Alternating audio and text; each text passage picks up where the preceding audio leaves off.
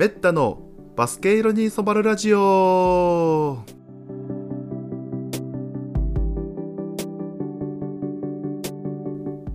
はいどうも皆さんこんにちはこんばんは。おはようございます。メッタです。えバスケ色に染まるラジオ。え第25回目の配信となります。えこの番組はバスケットボールを愛してやまない私メッタがえバスケの魅力を一ファンとしての目線からざっくりとお届けするラジオとなります。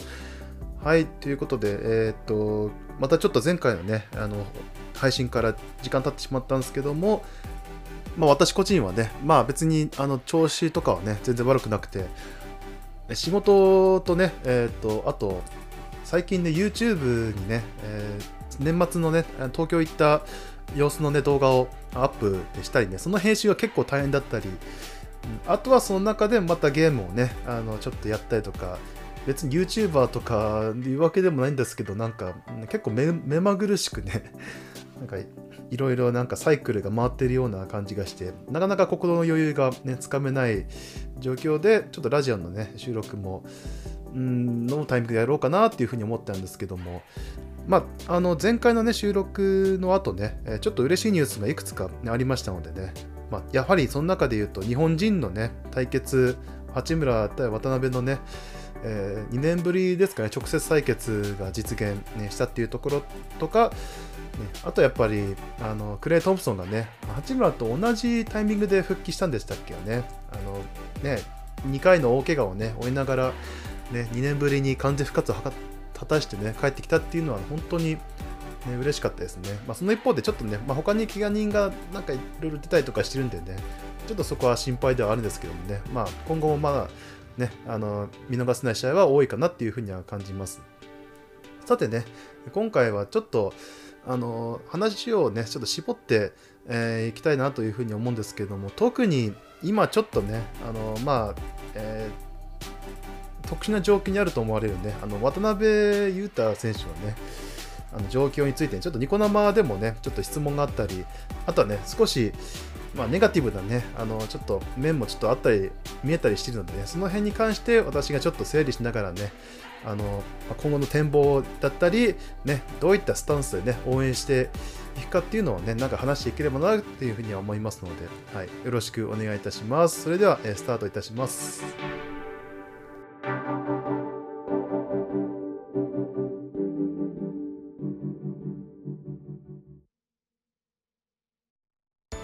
はいどうもメッタです。えさあ今日は何をやろうかな？バスケの試合見るかやっぱり世界最高峰の NBA、えそれとも B リーグ？いや、もう自分でバスケやっちゃうか。ああ、でもあのゲームやりたいし、このゲームもストーリー務めたいんだよな。それにいい天気だからカメラを持ってフラッと写真や動画撮りに出かけたい。うーん、じゃあ全部やっちゃおうか。はい、そんな感じでね、ニコニコ生放送、YouTube、ブログなどあらゆる場所で顔を突っ込んでいる私、メッタの応援よろしくお願いいたします。それぞれのリンクは番組概要欄からチェックはい、えー、今のはね、あの、ちょっと自分で作った、あの、まあ、ちょっとした CM になります。はい。まあ、いろいろね、あの、活動しているっていうところをね、もう少しちゃんと、あの、広告したいなという思い思いましてあの作ったものなんですけども自分でねちょっとチェックすると結構気持ち悪いなっていうのを感じます。まあねあのまあとにかくね少しでもねあのまあ幅を利かせるためにそしてねあの皆さんにねあの少しでもね認知してもらえるためにまあの全部趣味でやってることではあるんですけどもねこのラジオも含めまして、ね、その中でね自分でできることをねあのまあ追求しながらね、あの、まあ、バスケもゲームもね、まあ、旅行なんかも、ね、みんな楽しんでいきたいなっていうふうに思います、ね。はい、ということでね、あちょっと、ね、話がね、それましたけども、えー、今回のね、テーマは、オープニングで話した通り、渡辺裕太選手に関することですね。まあ、あの最近はね、あのまあ、復帰してますけどもね、ちょっと年明けあたりからね、あのちょっとコロナによるね、あの健康安全プロトコル、えー、にかかって、えー、しまってね、リーグの規定で、まあ、しばらくね、えー、2週間近く出られなかったという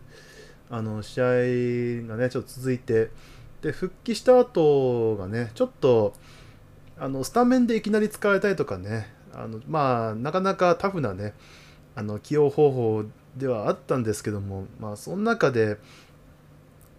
ね、なかなか、ね、数字を残せずにね、まあ、プレータイムがなくなってしまってあのベンチ入りしながらね、まあ、23試合くらい、ね、まともに出れないあるいはね本当にけあのプレータイムゼロだったり、まあ、そういったことがね続いて結構ね心配したファンはあの多かったみたいですね。まあ、その中でね、あの決を続く中であのワシントン・ウィザーズ戦、ね、11月22ですか、ね、八村との日本人対決がね久々に実現した試合であの久々にね出場しまして、まあ、そこもねあの1クォーターの途中で八村と一緒に出てきて、ねあのまあ、すぐでマッチアップにしてねあのワンワンあのやってましたけどもあの八村のシュートをいくつかねあの阻止したり、ねあのまあ、そういったところで、ね、ボールに食らいつく、ね、しっかり、ね、リバウンド取る、ね、そういったところはね、まあ、最低限やったのかなというふうには思ったんですけども結局その後ねシュート機会はね訪れず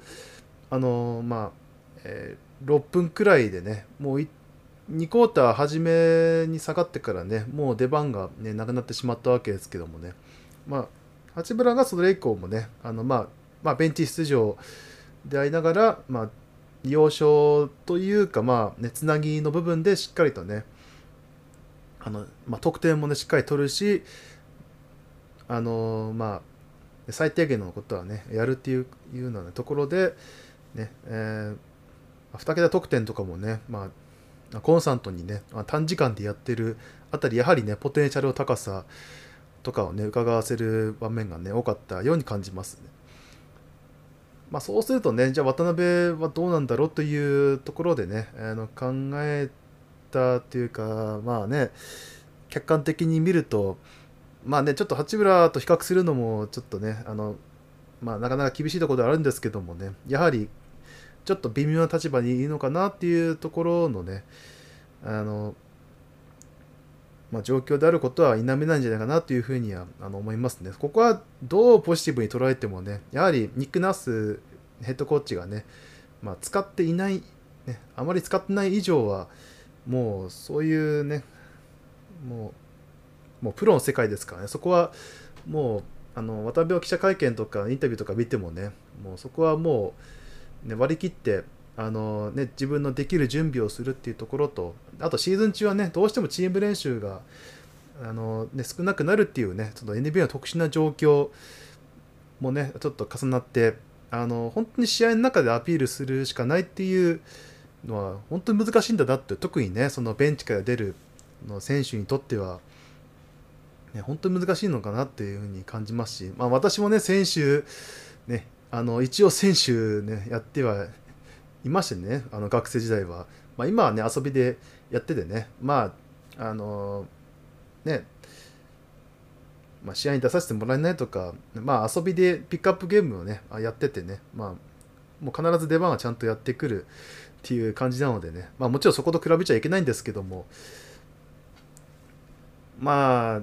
本当にねあのアクティブなね状態も監督俺いつでもいけるっすよっていう中でねあ一回も声がかからないっていうのは本当辛いんですよね だからあのねレギュラーで出てるねあのメンバーまあね、もちろんチームによってね、まあ、エンデミに限らずね、まあ、自分のようなあの立場でもねあの使われる選手使われない選手たくさんいるわけですよね。ベンチしてるからといってあの、まあ、必ず使ってもらえるわけではないっていうね、まあ、厳しさそれがね NBA になるとねなおさらあのみんな実力者なのに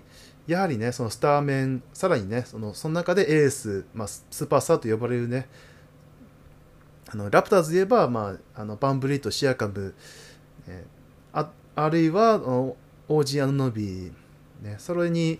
ね、あのルーキーながらねあのスコッティ・バーンズなんかもねものすごく存在感を、ね、発揮して、まあ、実際ねあのウィザーズ戦ではねもうバーンズのおかげで、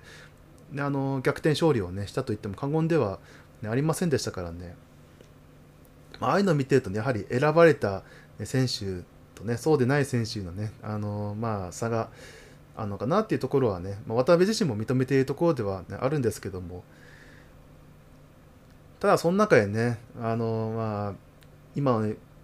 状況しかも今はねコロナがあの流行っている中でどうしてもねプロトコルでね戦線を離脱せざるを得なくなったりまああるいはねもちろん怪我とかもありますしね。あるいはねたまたまシュートが全然入らなかったとか。まあ、そういったね試合は必ずあるわけですよね。まあ、レギュラーシーズンのね、まあ、1試合1試合とは言いながらもね、やはり、あの明日は我が身みたいなね、あの立場の選手もね、あのもちろん周りにはたくさんいるわけですしね、あのスタメンとか、ね、あの長期でね、契約保証されてる選手を除けばね、本当にそういう、ね、何が何でもね、このチャンスをものにするみたいなあの選手が本当に多いですからね、NBA は。まあ、それだけね、やはりあの30チーム、まあえー、15人前後の選手にね、中に入るっていうのは本当に難しいことであることをね、なんか改めてなんか考えさせられるっていうね、まあ、今またの状況を見てあの、まあ、私は少なくともそう思っているわけですよね。ただ中にはねあもう使われなくなったからもうダメなのかなっていうねちょっとあまあねもちろんねそのちゃんと試合見れてる人そうじゃない人ねあのあのニュースでしか見れない人とかねもちろん忙しくて、ね、試合見てるところじゃないよっていう、ね、人もまあいるわけであってまあ、それはね私があの、ね、あの毎週やってるニコ生でもね同じことではあるんですけどもいろんな視聴者さんがいてそれは私だってねまあどうしてもね忙しくてね疲れてたりねその中で、ね、試合を振り返りながらダイジェスト見ながらニコ生でねあの皆さんから情報をもらいながらねあのまあそういった頭の中で整理するみたいなこともね、まあ、普通にやっていますので、ね、まあまあ、その中でね、あのまあ、意見がね、もちろん合わないことだって当然出てくるわけですよね。で、あ正しい意見がね、あの一つとは限らないっていうね、あことももちろんありますしね。あのどうしても印象論とかに、ね、なってしまう場面だってよくプロスポーツはねよくあの目に見える部分が多いだけにねそういった感じになってしまうんですけどもねだからまあそういったところも含めてねあの、まあ、私自身はねもう割り切ってそういった過程も楽しむっていうね、まあ、一喜一憂するっていうね。ただその一喜一憂をあんまりなんかねその、えー、まあ今日は全然ねなんかひいきの選手全然出れないからなんか、うん、なんか見る気失せたななんかもうダメなんかなとかあのまあまあ、スター選手だったらね、まだしもね、渡辺のようなね、やはり、あの当落線上にいる選手、ね、契約一応今年は保証されてはいるとは言っても、まあ、そこはね、もう本当に最低限のところのね、あの契約であるわけであって、本当に、うんまあ、見る方もね、八村みたいに、ね、あの復帰してからね、しっかり結果を残す、ね、タイプの選手でないとなかなかね、あの、まあ、難しいのかなっていうふうには思ってしまうんですけど思ってしまうんですけどもね。だからこそねあの、まあ、ずっとね、えー、まあ、あの高校時代からねアメリカ行って大学ね、でこの NBA、まあ、グリズリーズ、ね、G リーグやらを経て、ね、このラプターズに来ている中の過程を見る中で、ねまあ、もちろんね攻守の波は、まあ、その中でもたくさんあったしね、まあ、怪我もあったしで、もいろんなターニングポイントが、ね、あったわけですよね。はいね、ラプターズ入りしてかもね、去年、なかなかその、ね、チャンス掴んだと思ったら怪我しちゃってだったり、ね、アンソニー・エドワーズのね、あのポスターダンクを食らったりとか、ね、いろんなあの、まあ、まあ、場面があったわけですけども、まあそういった本当にいろんな、ね、ことがあってね、ようやく掴んだね、あの本契約のチャンスをしっかりとものにしたっていう、ね、そういったあのまあ流れがねあるので、ねまあ、それをずっとねあの、まあ、特に昨シーズンはねあの結構ねこのコロナ禍の中でもねあの渡辺の活躍がね励みになった、ね、間違いないのでね。少なくとも自分にとってはね、まあ、やっぱりその中ではね自信を持ってねプレーしてもうねあの、まあ、契約関係なく、ね、目の前の試合ワンプレーワンプレーに集中、ね、して120%出すという、ね、そういったスタンスをね、えー、彼が続ける限りはあのファンとしてはね長くなりましたけどもう応援をするということをやめてはいけないとはあの思います、ね。まあ、もちろんね、試合に出なかったら、もう応援、あの、まあ、その試合に関してはね、あの、まあ、することはできませんけれども、だからこそね、出た時に、もう、あの、まあ、頑張れ頑張れみたいな感じで、なんか、ね、まあもちろんね、あの、日本から、まあ、エールはね、直接届きませんけども、ね、あの、まあ、試合を見たりね、ね、まあもちろんね、あの、見るタイミングでいいとは思うんですけども、ね、あの、ダイジェストをね、動画を見るのもいいし、いろんな形でね、あの、直接ね、声が届かなくても、何かしらね、あの、まあ、伝える方法はあると思うんですよね。では実際ね、まあ、あの、もちろんね、いいことばかりでありませんね。あの、まあ、この出場時間のね、あの、が、かなり、えー、前後する。で、さらにね、まあ、G リーグの方もね、まあ、一回、この間経験ね、してましたけども、あれももう、ね、プレーする機会をね、とにかく欲しいっていうことで、渡辺の方からね、志願したという話でもあったようですし、ね、まあ、他にもね、あの、えーシャンパインとかの、ね、バントンとか、ね、ああいった、ね、今シーズンちょっとね、えー、の、まあ、面白いなっていう、ね、若手が、あの、みんなちょっと G リーグの方でね、プレー、したりとかもしてますので、まあ、その中でいくと渡辺はね、あの、やはりちょっと27歳、まあ、今年28ですか。まあ、やはり、ね、年齢的にはね、あの、当落線上の立場としては、やはり、まあ、高齢ともね、えー、言われてしまうところでありますので、これがね、例えば PJ タッカーとかみたいにね、経験積んだあの選手であればね、あの本当にあの27、8っていうのはもうむしろ若すぎるくらいなんなんですけど、あの需要はまあね、あの全然違ってくると思いますからね。まあ、なのでね、あの、もし、もちろんうまくいった時はね、本当にみんな、ね、あの全力で後押ししてほしいですけどもうまくいかないかった時のまあシミュレーションなんかもねあのちょっと皆さんにしてはしてほしいかなっていうふうに思いますね。まあ、この先本当どうなるか分かりませんし、ね、ダメだったとしてもね NBA に残れなくなったとしてもあの渡辺自身がねあの自分の役割をねあの、まあ、行った先で見出してあのアピールをする活躍をする、ね、それをあの、まあ、ネット、まあ、動画を通してねあの、まあ、伝わるそういうことがね繰り返されれば、まあ、自然とねファンはまたついてくると思うんですよね。まあこれはね自分の持論なんですけど NBA だけじゃば、えー、噛んだ NBA だけがバスケじゃありません。あの、それは、あのね、まあ、B リーグとか国内のね、あの、まあ、この間ウィンターカップ見に行ったりとか、ね、学生バスケもね、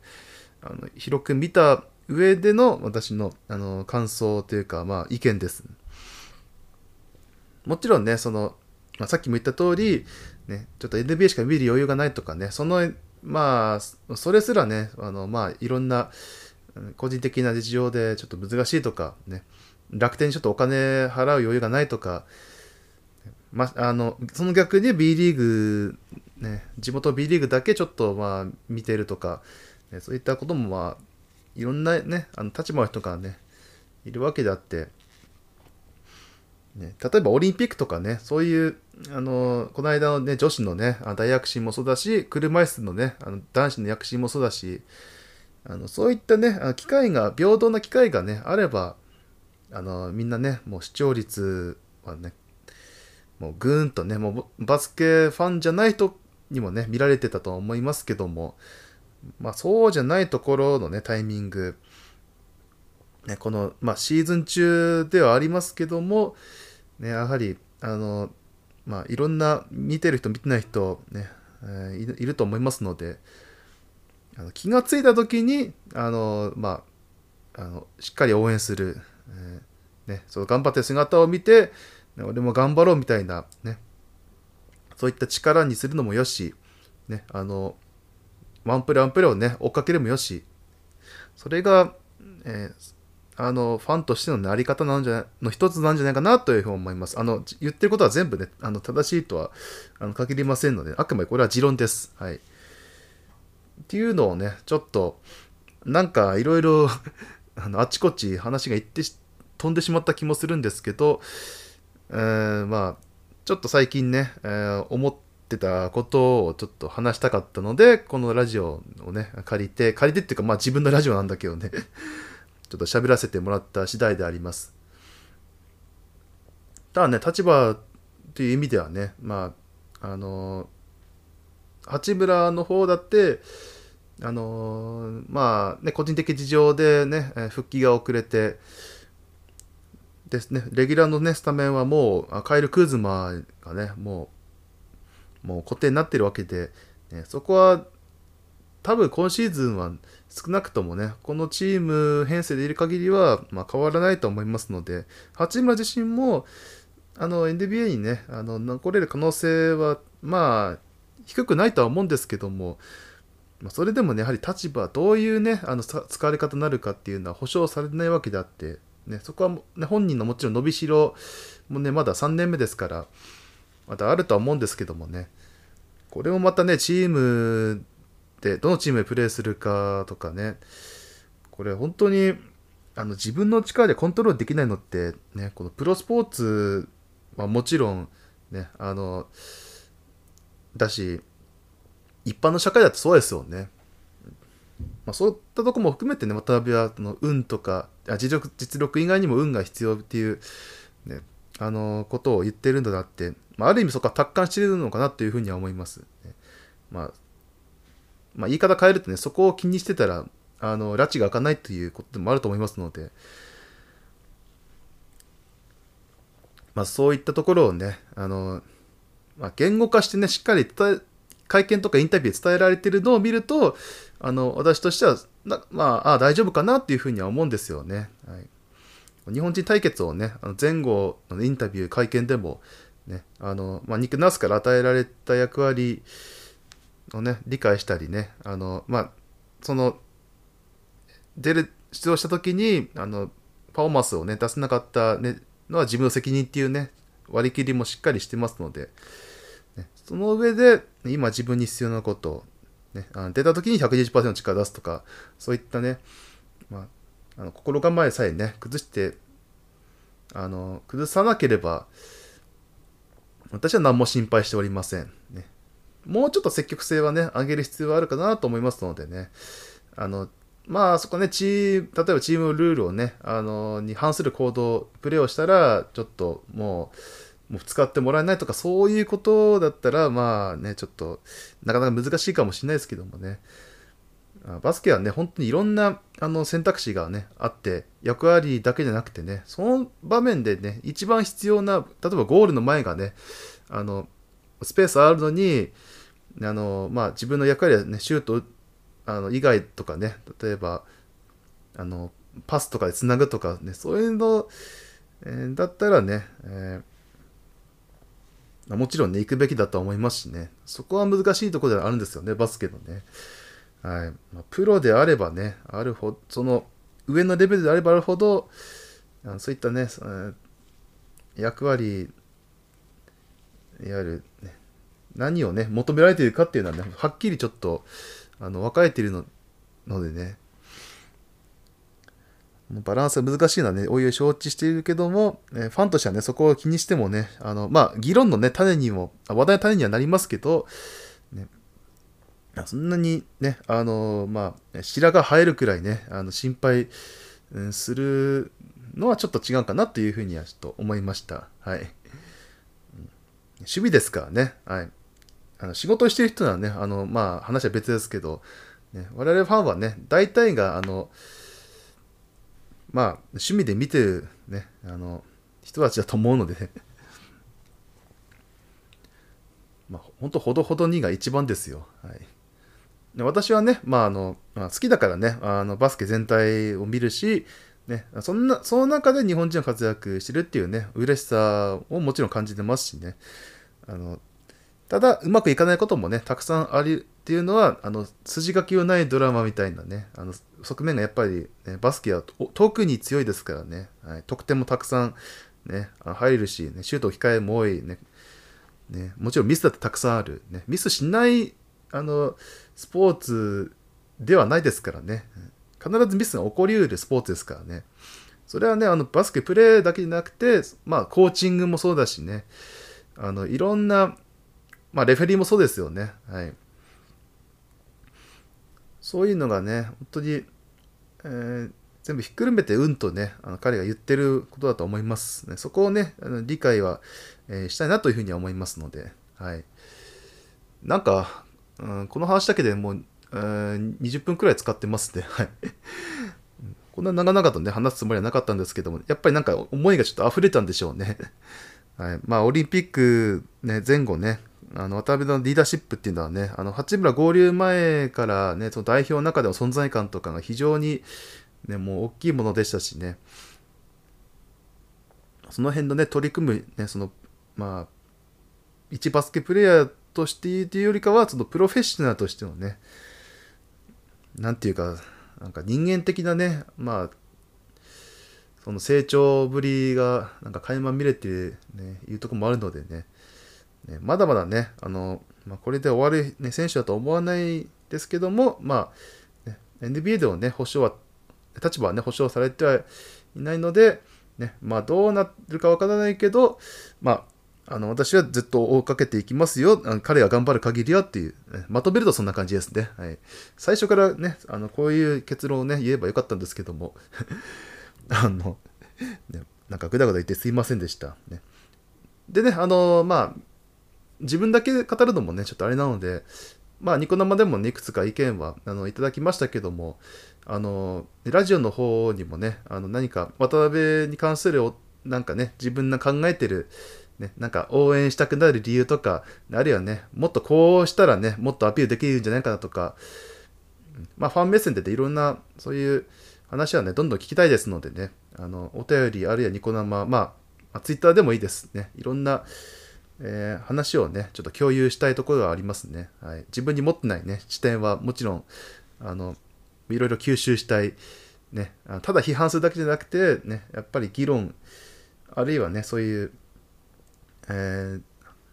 まあ、話の種にもね、ちょっとしたいと思いますのでね。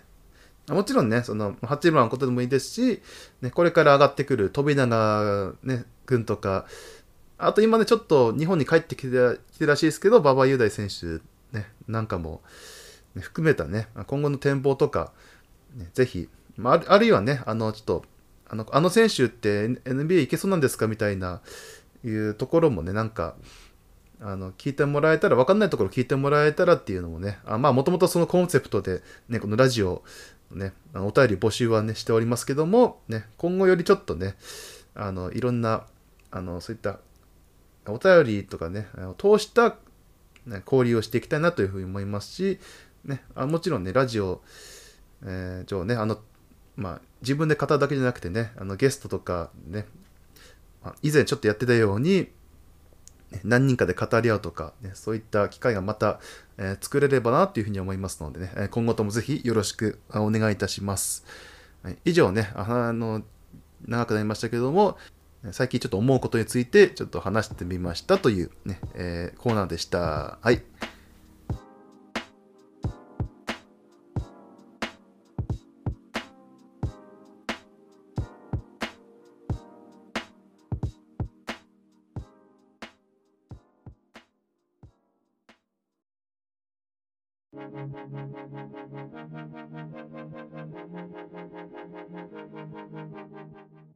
はい、ということで、えー、ここまでお届けしてまいりました、えー、バスケロイスバーラジオ第25回目の配信、えー、ちょっとね、早い気もするんですけども、今回はね、ここであの終わりにしたいと思います。と言ってもね、あの渡辺選手の話しかね、してない気がするんですけども。しかも、あの、プレースタイルとかに関する話じゃなくて、ちょっとしたなんか、あの、なんか気持ち的な部分のね、なんか、あの、マインドみたいな、そういったところの、なんか、自分としてはね、なんか考えみたいなの、なそういう感じになってしまったんですけども、ねまあ、なかなかね、やっぱ30近くなるとね、あのスキルなんかね、あんまりそうそう、まあ、ね、レブロンみたいにシフトチェンジね、成功する、まあ、成功例もありますけども、普通はなかなかね、そこまであの新しい技とかってあの身につかないものなんでね。はい、なので、今の現状で、あのどうするかっていうところをね、重点的に話させていただいた次第であります。はい。でね、まあちょっと、本当はね、もっといろいろ話したいこともあるんですけども、まあ2月に入ったらね、あのいろいろイベントがね、ありまして、まあ、NBA で言えば、まあ、トレードデッドラインが、えー、日本時間の2月11ですかね、はい、ちょうど祝日ですけども、日本で言うとね、はい、だったり、あとはね、その1週間後にはオールスターゲームもね、あったりとか、ということでね、あのちょっと新しい試みもね、あのあるみたいなので、その辺もちょっと解説、ね、またするあのタイミングを、またこのラジオでもね、測れればと思いますし、まあ、同時にあの国際試合もね、あの女子のワールドカップ最終予選がね、あの大阪で2月11あたりにありますし、3試合ですね。で、男子のワールドカップ予選、こちらも、ね、まあ、出場確定しているとはいえね、やはりトム・ホーバスさんが、ね、どういうメンバーをね、またあの選んでいくか、鍛えていくかっていうところはね、まだまだ、あの、道半ばですからね、そういった意味でもね、あの2月末ですね、こちらは沖縄でありますけども、台湾戦、えー、オーストラリア戦ですかね、あのまあ、ね、結果はどんなか分からないですけども、楽しみにしたいと思いますし、この辺のね、まあ、フォーマットなんかの解説も改めて、あの代表メンバーが固まったあたりにね、ちょっとしていきたいと思います。はい。ということでね、まあ、あの先ほどもお話ししましたけども、ね、あのお便り、ね、の方、あとはツイッターのハッシュタグバスケロメッタによる意見、